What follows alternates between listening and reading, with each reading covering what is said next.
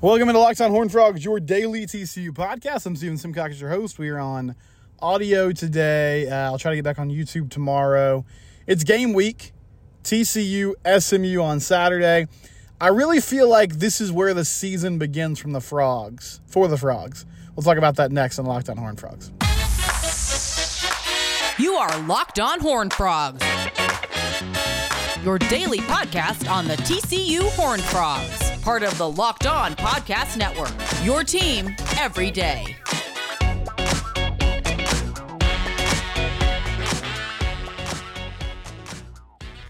Okay, back here on Locked On Horn Frogs, your daily TCU podcast. I want to talk some Big 12 football here in segment two. Um, as I said in segment one, there's been enough games now that we're starting to see some trends. There's some teams that are making statements. So let's look at just kind of around the league where things are. And first, I'll start with K State. K State was a, a big dark horse to win the league going into the season. They're a popular, like, kind of off the beaten path pick. Deuce Vaughn's obviously a great player. Adrian Martinez, the transfer coming in from Nebraska to play quarterback. This defense um, looked really promising and good. They have a very dominant and and uh, physical defensive line. And last week, they're at home against Tulane and the Green Wave goes into Manhattan and they upset K State 17 to 10. Now, Willie Fritz is a really good head coach.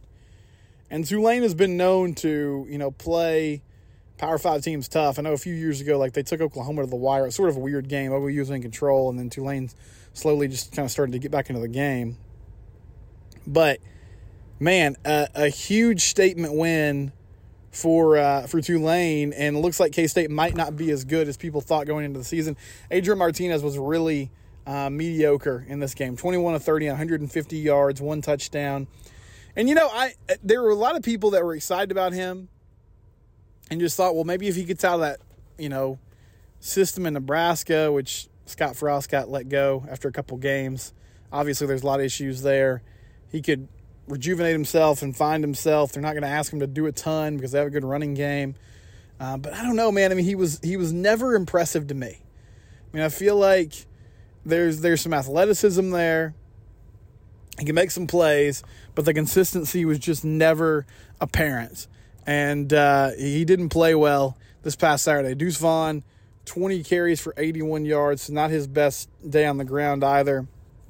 I mean, this K State defense is still really good. They're a physical team. I think they're going to be in pretty much every game they play. They play Oklahoma this week, which will obviously be a huge test. Um, but coming back down to earth a little bit after some high, high preseason expectations. Speaking of OU, they take care of business and uh, they get a victory over Nebraska this week, 49 to 14. Nebraska came out, uh, had a couple, you know, big plays, had a touchdown on the first drive of the game and looked like okay, maybe maybe they're on upset alert. You know, the crowd's going crazy. Team's got some new life um, after Scott Frost got let go, and then they just got pummeled. Dillon Gabriel had a touchdown run on third and ten, I believe, on like a little quarterback draw that just tied the game. And then oh, you never look back. And Oklahoma's defense looks better. Brent Venables, that's what he does. Um, offensively, Jeff Lebby is, is taking over the play calling. They're still playing fast. They're still getting after it, spreading you out. And, uh, you know, TCU gets them early in Big 12 play, gets them right after the SMU game at home. So I hope there's some vulnerability there. But the Sooners look good. They do not look like they've missed much of a beat. Um, I, I, know they struggled in, I guess it was, I can't remember who they played the week before they played Nebraska. It was a, you know, a non conference opponent that they were supposed to throttle, and they kind of struggled in the first half. But through the first um, 12 quarters of the season, they've really been solid as a unit. Okay, so the team I, I really wanted to focus on here, and might not get to everybody. We might have to extend some of this to Wednesday as well. But the team that's making noise in the Big 12, the Kansas Jayhawks.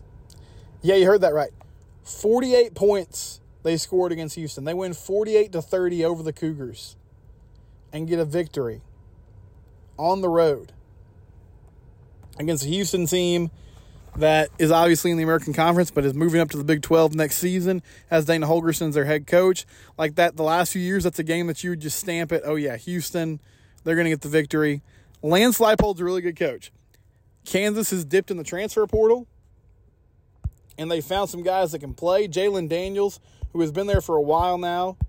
Um, super dynamic player.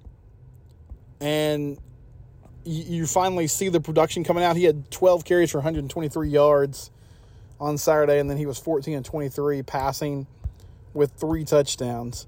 Um, they're spreading the ball around all over the place. Devin Neal is their kind of workhorse running back, the sophomore. This is a team with some athletes. TCU goes on the road to Lawrence to play them, and I'll tell you, man, maybe like I'm I'm kind of a, a worrier, so that's just my natural bent. Um, so this is probably part of it. I'm getting concerned about KU. It's not just the Houston game. They beat West Virginia a few weeks ago in a game where West Virginia was up by two touchdowns. And Lance Leipold said this after the fact. He was like, you know, the last few seasons, we get down by two touchdowns. Of course, he's only been there. This is year two for him. But this team gets down by two touchdowns. They're packing it in. It's over. Game's over. See you later. But they get a victory in Big 12 play. So they're 1 0 in conference. They're 3 0 overall. They play 3 0 Duke at home on Saturday. Mike Elko, head coach there at Duke, came over from A&M. My goodness, man. There's not, it does not appear that there's an easy out in this league.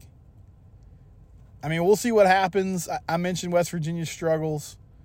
We'll see what happens down the line. West Virginia to get a win over Towson and their FCS game, so they're one and two now. But it does not appear like there is just a lock it down, chalk it up to a victory win in the Big 12 Conference this season.